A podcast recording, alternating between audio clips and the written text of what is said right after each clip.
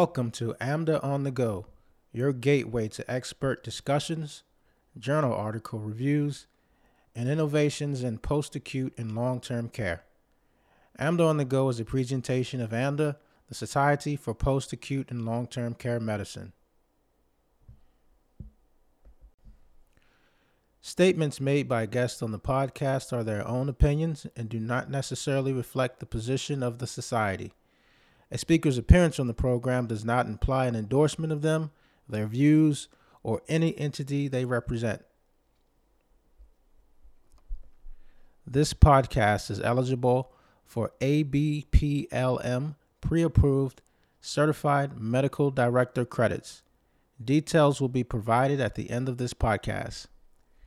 And now, here's our host for AMDA on the Go, Dr. Diane Sanders-Cepeda. Hello, everyone. My name is Dr. Diane Sanders-Cepeda, and I welcome you again to another AMDA on the Go. Today, I'm joined by Dr. Catherine Evans, who I'm going to have introduce herself in a minute. And we're going to talk about nursing leadership, really meeting the moment. So, Catherine, if you would, please introduce yourself. Sure. Thanks, Diane. So I am a nurse practitioner, and I'm board certified in geriatrics as well as hospice and palliative care. I went to Emory for my master's, Vanderbilt for my doctorate. Additionally, I'm past president of GAPNA, which is the Gerontological Advanced Practice Nurses Association. My current role is with a company called Novocardia, where I'm the chief nursing officer and senior vice president of clinical services. And I'm thrilled to be here today. Thanks for having me. And in full disclosure, I will say that Catherine and I worked on the same team within United Healthcare at one point in time. She was our chief nursing officer and left us to go to greener pastures, higher, more amazing things. So it's really just amazing to sit here and talk to you. Well, back at you, Diane. Thank you. So, Catherine, I wanted to talk about nursing leadership, and in the lens of the staffing challenges and crisis that post-acute long-term care finds itself in. I think you're really very much aware of the difficulties that we've had with staffing for the past, 10, 20 years, and the challenges that COVID has brought upon really is seeing how many individuals we have lost in the way of our nurses, sometimes who are probably uncounted. And then seeing just the huge migration out of, with the nurses going to agencies. We're losing directors of nurses to agencies and doing those type of things. So I want to really just focus in on the nursing leadership and how do we tackle this crisis, given all of the challenges that we have, even in the leadership positions? So I think it's really multifactorial. And I agree with you, the nursing home setting has been hit particularly hard in terms of losing nurses beginning, during, and after the pandemic. It's really becoming a critical issue. And there's a recent publication from Peter Bearhouse in Health Affairs that I would encourage everyone to look at. It's focused on nurse employment in the early days, the first 15 months of the pandemic. And you can really see that the nursing home staffing falls off a cliff, even compared to hospitals, home health, and other settings. So it's critically important that we are really focused on our staff and caring about their needs and determining where we can help to support them. And I think that starts with nurse leadership, as well as empowering nurses at the bedside in order to provide the care that is really meaningful to them and their practice. So there's a variety of reasons why nurses leave the workforce. There's workload, environment, culture, physical and emotional strain. So these are all areas that as leaders, we need to focus on making better for our staff and as interprofessional teams, that we're all working better together so that ultimately our goal of taking care of the patients and providing the highest quality of care is met. It's interesting. It's really worrisome when you think about the fact that that drop off the cliff was so much worse in the nursing homes. And I like the idea of working together. I don't know how well we execute upon that. My concern has always been in seeing the way we interact, whether it is the physicians, nurse practitioners, physician assistants, the way we interact with the RNs and LPNs and the CNAs, it varies so dramatically, not only from building to building, but unit to unit in a nursing home, more so than what I've seen in the hospital. So where do we even begin with the collaboration? What's that gold standard? So ultimately, and when I think about the interprofessional team, I always put the patient in the middle. So I think about all of us come to work every day in these facilities to provide the best care possible for our patients. And how can we, if we start our days thinking about our patients, end our days thinking about our patients, and are really focusing on how does my interaction with this person best benefit the patient? And I think that is always, in my mind, where the gold standard lies, is that very clear focus on patient care and improvement in patient care. How do we do that? I think there's a whole lot of ways that we can work better together. Some of them are very obvious, and they just require taking the time, because we all get very busy and we all have to rush through our days to get a whole lot of things done. But taking the time to really get to know each other, focusing on how we can make sure that we're communicating better, asking questions about how should we communicate? What do you prefer to get a text or a phone call, or do you prefer face-to-face conversations for certain items? I think having those conversations are very important, and having just very clear respect for one another is important. Every person in that facility is there in service of the patient and has a unique and important role, regardless of where someone sits along the quote unquote hierarchy. And so I think of patient care in a circle, and because in a hierarchy, there's nowhere for the patient to be. In a hierarchy, there's just a lot of us on the outside and the patient gets left out.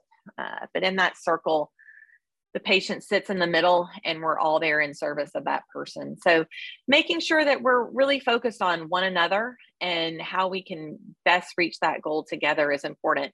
Additionally, I think advocacy is important here. So when one person on the team is seeing that a nurse is not being treated well, that's the place where we need to stop and really focus on that. How do we have a conversation around that? Do we need to have some changes in leadership, in protocols, in process? What are the actual issues at hand, and how can we best advocate to ensure that the team is most effective? And thinking about that, I'm visualizing the hierarchy, the pyramid type structure, and trying to transform that into the circle where the patient is in the middle, our resident is in the middle. And I'm wondering, in thinking about advocacy, how do we be the advocate for our nurses in the buildings to know that they're empowered and that they can either maybe push back or speak up to say something? Because usually it's just, oh, doctor, oh, you're the clinician, oh, you're the one you're the prescriber, and they don't have a voice. And I think that I've seen that many times in many different care settings. And how do you empower them to let them know that they have a voice and that their voice is critically important? So I think that starts with asking questions. Instead of saying to the nurse or the team, this is what you need to do, it's as simple as, what do you think we should do today? What do you think this person needs? How do you think we should proceed next? and really listening and understanding their perspective and determining what are the pieces and where is that person coming from that are important in making the next step decision. So, and is it ordering another test? Is it doing some additional monitoring? If you ask a lot of questions of the staff, over time, you really get to know what are their strengths, where can they best help you, and how can they feel empowered. I will say, in working in the nursing home, the staff at the bedside know that patient better than anybody. Oftentimes, even the housekeeping staff know the patient better than any of us. So asking those questions really empowers those staff members to feel that they can speak up and provide valuable information, especially when you act on that information and make decisions based upon it. And oftentimes we get in a rush and we want to write the order and move on to the next person because we have so much to do. And I completely understand that. It really does, though, make a big difference to take just a few minutes to stop and have that conversation. In addition to asking about the patients, you know, it also helps to really have a personal relationship of some type with your nursing staff. So asking, how was their vacation? How are the kids doing? How are you feeling today? Really feeling as though they are personally invested with the team is important as well. Yeah, I think that is definitely a critical item that we really need to sort of incorporate into our day-to-day, making sure we're having conversations that they don't have to be like scripted conversations. Saying hi matters. Talking to a person matters, like, saying, how is your day? All of that helps. And I found that, and I'm pretty sure many of our people, the people who we work with in AMDA, GAPNA, Nadana would probably say the same thing, where when you're talking to somebody and you're having that conversation, sometimes they're giving you the information you need, like talking to a CNA, talking to the person, the nurse who just finished MedPass, and having someone say, well, they just weren't as, they weren't themselves. I noticed that their food was uneaten. I noticed that there was a problem here, and you follow up on that and you thank them for giving you that information, because that tiny change was not just the clue, but it was the first detection of a change in condition. And I think it's very important to, when you have those moments, to really acknowledge the fact that they helped you make this diagnosis.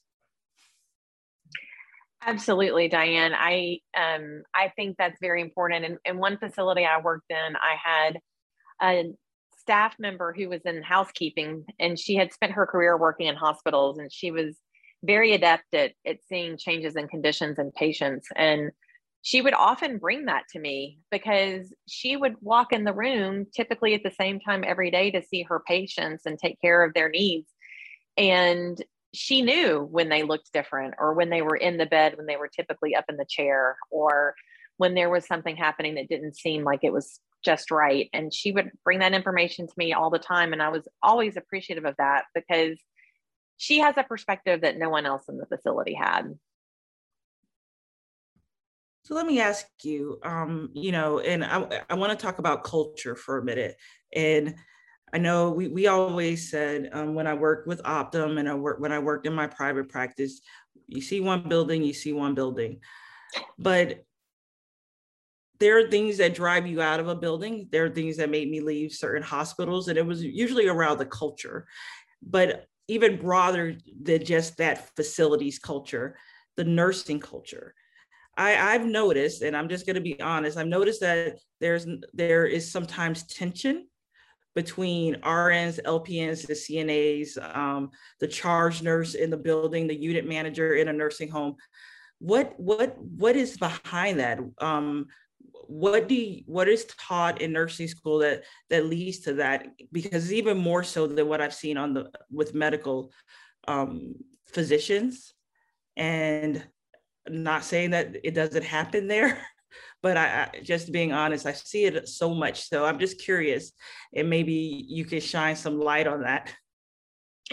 Sure. Well, certainly nurses are not immune to the hierarchical approach to healthcare. So I don't know that anything is necessarily taught in nursing school that leads to that. I do feel that over the past 20 years, there's been a big push to try to improve in that world of the quote unquote eat your young focus, where we aren't necessarily showing the respect that our new nursing staff deserve, or that nursing staff of different licensure deserve. In a facility or in an area or in anywhere where nurses are providing care, and there's a variety of different staff at different levels of education and training, I think all of these things really start with leadership, right? So, and leadership is not always an official leader in a building. So if you think about a nursing leader being the director of nursing, that is one person who is a leader in the building. Oftentimes there's many influencers in a building as well. So it's important to know who those people are and what kind of influence they are able to deliver in a building and over the culture. In order to really have that positive culture, we have to invest in it. It takes time, it takes focus. Culture is not something that happens all by itself. Culture happens when people are intentionally creating a positive workplace and focusing on the needs of all employees as well as the patients. So additionally, I think it's important to make sure that there's proper staffing. So I think staffing shortages often also lead to the frustrations and agitations that sometimes you see in facilities. So when there is a staffing shortage, it is much harder to put on a happy face and have a good positive environment, because you feel that as if you're constantly drowning and are unable to keep up with the workload. So it's certainly multifactorial, and it's important for everyone to take some ownership in that process and understand that we're all responsible for creating a positive culture. I like that. I used to tell my nurse practitioners, we really have to own our practice. And I think even in the day-to-day, I don't know if I've ever heard that shared amongst our nursing team, but it is ownership. I come to the nurses for insight and information, and trying to understand what has been happening while they're in the building. And I think really making, like you said before, making them feel empowered, letting them understand that we're all advocates and that no one is better than the other person. Everybody has a role to play in taking care of that resident, that patient, I think is vitally important. Let me ask this, in thinking about the eat your own kind of statement, which is still like, oh my gosh. But in thinking about that, I've heard many nurses tell me, well, I don't want to work in post-acute long-term care. It's toxic, it is difficult. There's too much work to do.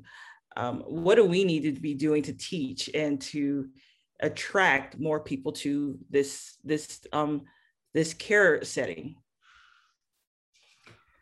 It's a great question. I think some of it starts with exposure to the setting. So oftentimes many nurses in nursing school don't necessarily get exposure to the nursing home.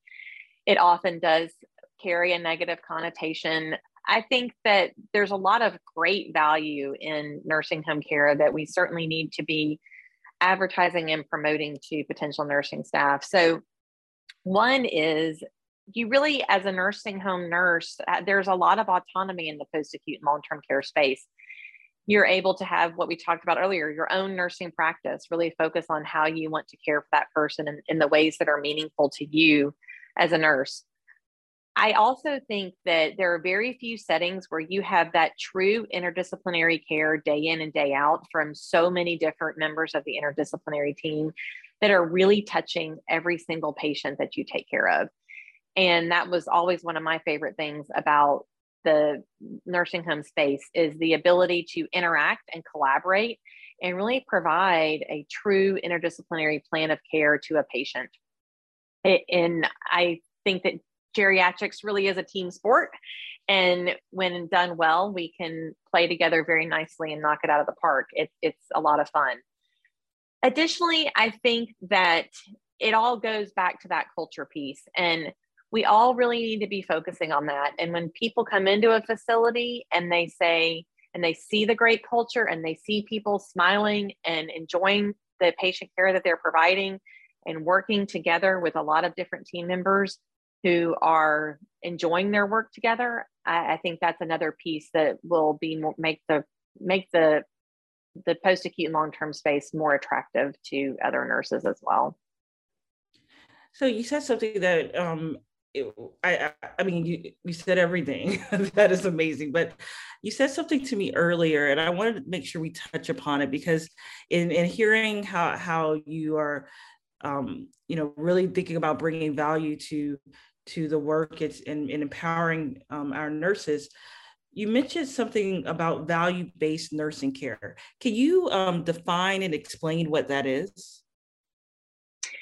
So this is something that has been receiving a lot more attention lately, which is, of course, value-based care, right? We've all been talking about value-based care in a variety of different ways and settings, and how we can promote that triple aim of providing better quality of care at a lower cost with the better outcomes. So in value-based nursing care, we are really empowering our nurses to do just that, which is have their practice in a way where they can deliver what they deem is the best value care for that person, really focusing on how they can eliminate some of that unnecessary testing, low value care, things that maybe we've always done traditionally that not necessarily are valuable any longer, and how can that be delivered in the most meaningful way so that patients have better outcomes and better quality of life. So an example that I often give is we have a tendency in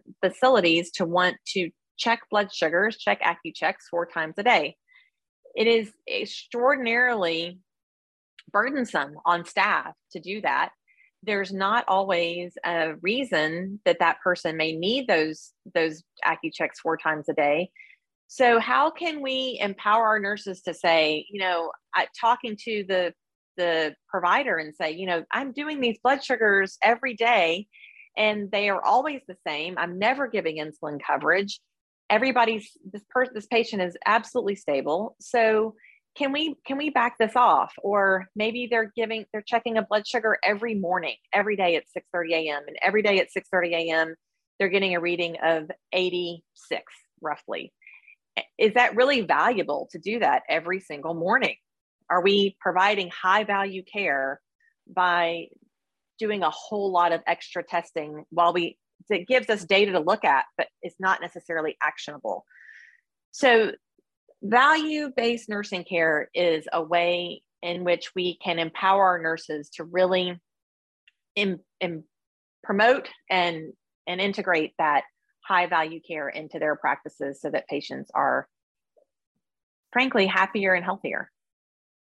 No, that makes a lot of sense.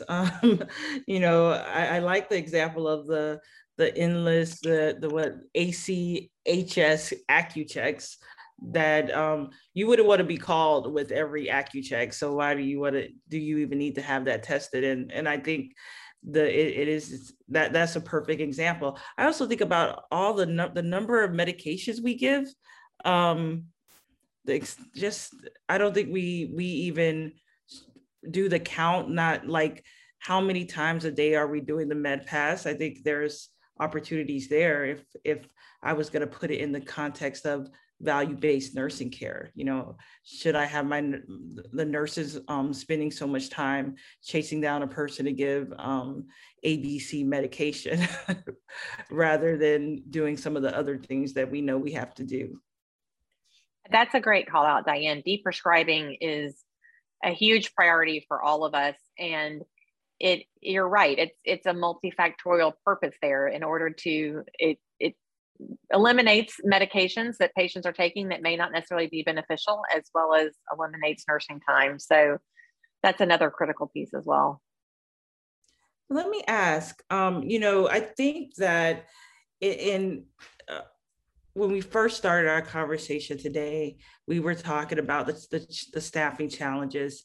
And I know that when we look at our nursing facilities, they're not the best, they're not paid in the best way, I will say, with that coming down from not only the federal government, the state, you know, thinking about Medicaid and all of that. So I don't think they're the highest when it comes to paying some of our nurses. And we've I've been asked, I think we've seen where we now have more nurses, they have more opportunities. So sometimes you're seeing a nurse leave the building to go to agency, get a higher paying job. We're also seeing that some nurses just go straight through and become, are now getting their doctorate in nurse practitioner. Is that benefiting the profession? Is that a hindrance to the profession? I don't know how to quantify it. I don't know how, what it says about the way we're paying people to do certain tasks or making it more attractive to do something else. And I'm just curious, I would love to get your insight on that. So I think that we are in a very interesting marketplace right now where we have a lot of opportunities for nurses to make salaries that they may have never seen before. I do believe that many nurses are right now that are choosing that path are really in a situation where they're burned out of their current role. Nurses don't necessarily go into healthcare because they want to be paid a lot of money. They know they want to be paid a fair wage for the work that they perform. And I think that is what you're seeing now, is that the market is dictating that there's a different value for nurses. So I will say nurses are not necessarily dropping what they're doing in a job that they love and are happy in to leave and take a better paying job. So nurses do not primarily leave their roles because of their salary. They leave because they're overworked, the environment is not good, that there's a struggle with the culture, or that they're just tired of the physical and emotional strain. What we know is that about 30% of nursing graduates just ultimately leave the profession in the first 2 years. So it's a matter of really making sure that we are fostering a work environment where nurses want to stay. I don't know how things will ultimately play out with the salaries and the way things are going. But I do think that we are in a unique place with the market and how nurses are currently being compensated. Additionally, I think you had a question about doctorally prepared nurses. Is that right, Diane? Yeah. There's been a lot of comments, I will say, about nurses going directly through their program and getting their doctorate. I don't know if that's even if that is an advertised career pathway from like a university. I'm just curious because we've received a lot of comments about it, and I'm just curious to get your how you think about that. Sure. So first, I will say, moving straight to a doctorate is not a unique path to nursing. There are other paths in healthcare that have that same track. So if you look at physical therapy, that is now a doctorate. If you look at how many psychologists are trained, they often now go straight through a doctoral program. So even in medicine, you come out, straight through. So it's not as if that path is special for nurses. It's new and different for nurses, and it's not necessarily unique in healthcare, though. So obviously we all value experience, and at the same time, we all have a need to have highly qualified healthcare professionals out in the field taking care of patients, particularly in the areas of primary care and geriatrics. These are areas that are very short-staffed and are relying on professionals who have the education and training to provide not just care at the bedside or care in the office or care in the hospital, but additionally have the capabilities to provide quality improvement and process improvement, and are able to not just see their patients and write prescriptions and treat and manage chronic care, but also make the healthcare system better. So I think we all have to be thoughtful about putting our new graduates in settings that will set them up for success, whether that is a new graduate RN, BSN, MSN, DNP, PhD, wherever that person lands, it needs to be a place where they are supported and they are set up for success. So I don't think it's a question of, is this necessarily we're doing the right thing? I think it's, are we putting people in the right places so that they can deliver the best quality outcomes? Yeah, and I truly appreciate that perspective because, you know, in thinking about it, you're right. The PT, physical therapist, they go straight through OT. And yeah, us, the physicians, we go straight through it. And I don't think anyone has ever questioned that. So I truly thank you for that enlightenment, because that is the way we need to be thinking of that. I also agree. I mean, we see within the medical profession, whether you're MDDO, you're not getting enough exposure to geriatrics as a whole.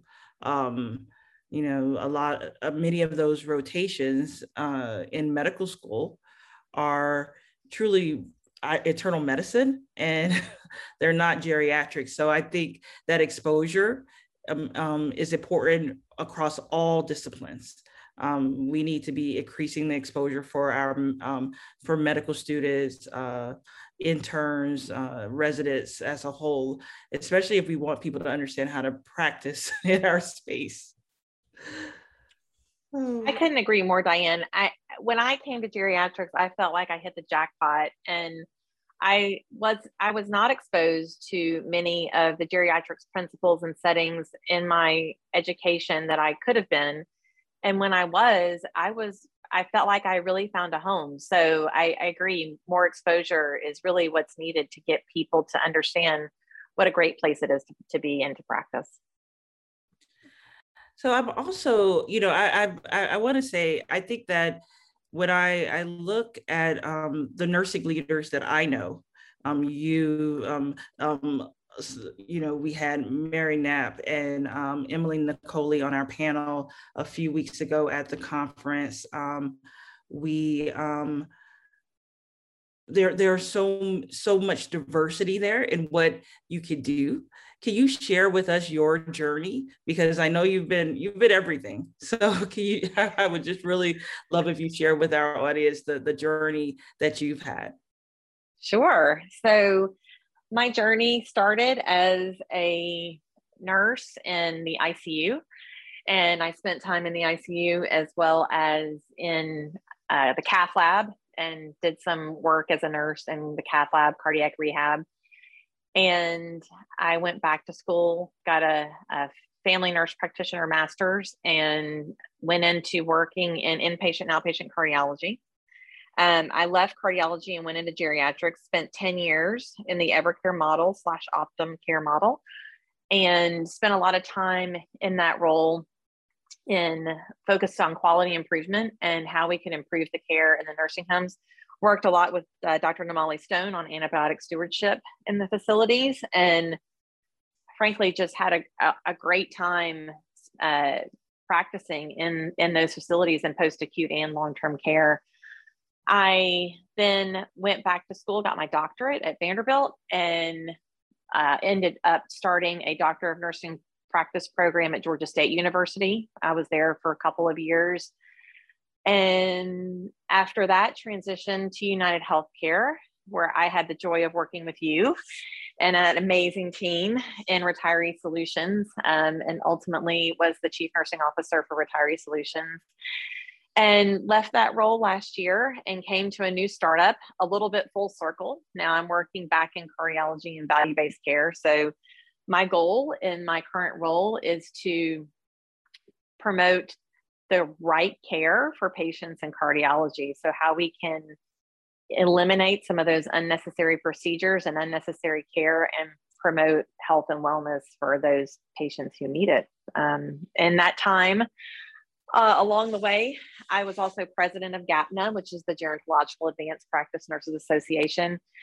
I also served as GAPNA's Leadership Institute Director after I was president, and I still stay very engaged with that organization as well.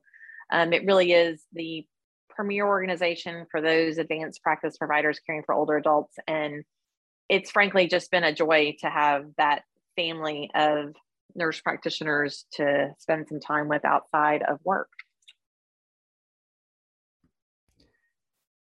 Dr. Catherine Evans, I thank you. Thank you for sharing your career journey. I think you need to share it all the time because it's amazing. I think that you really embody working at the top of your license.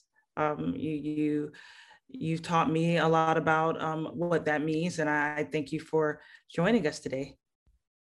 Thanks for having me. It's been a lot of fun. Thank you.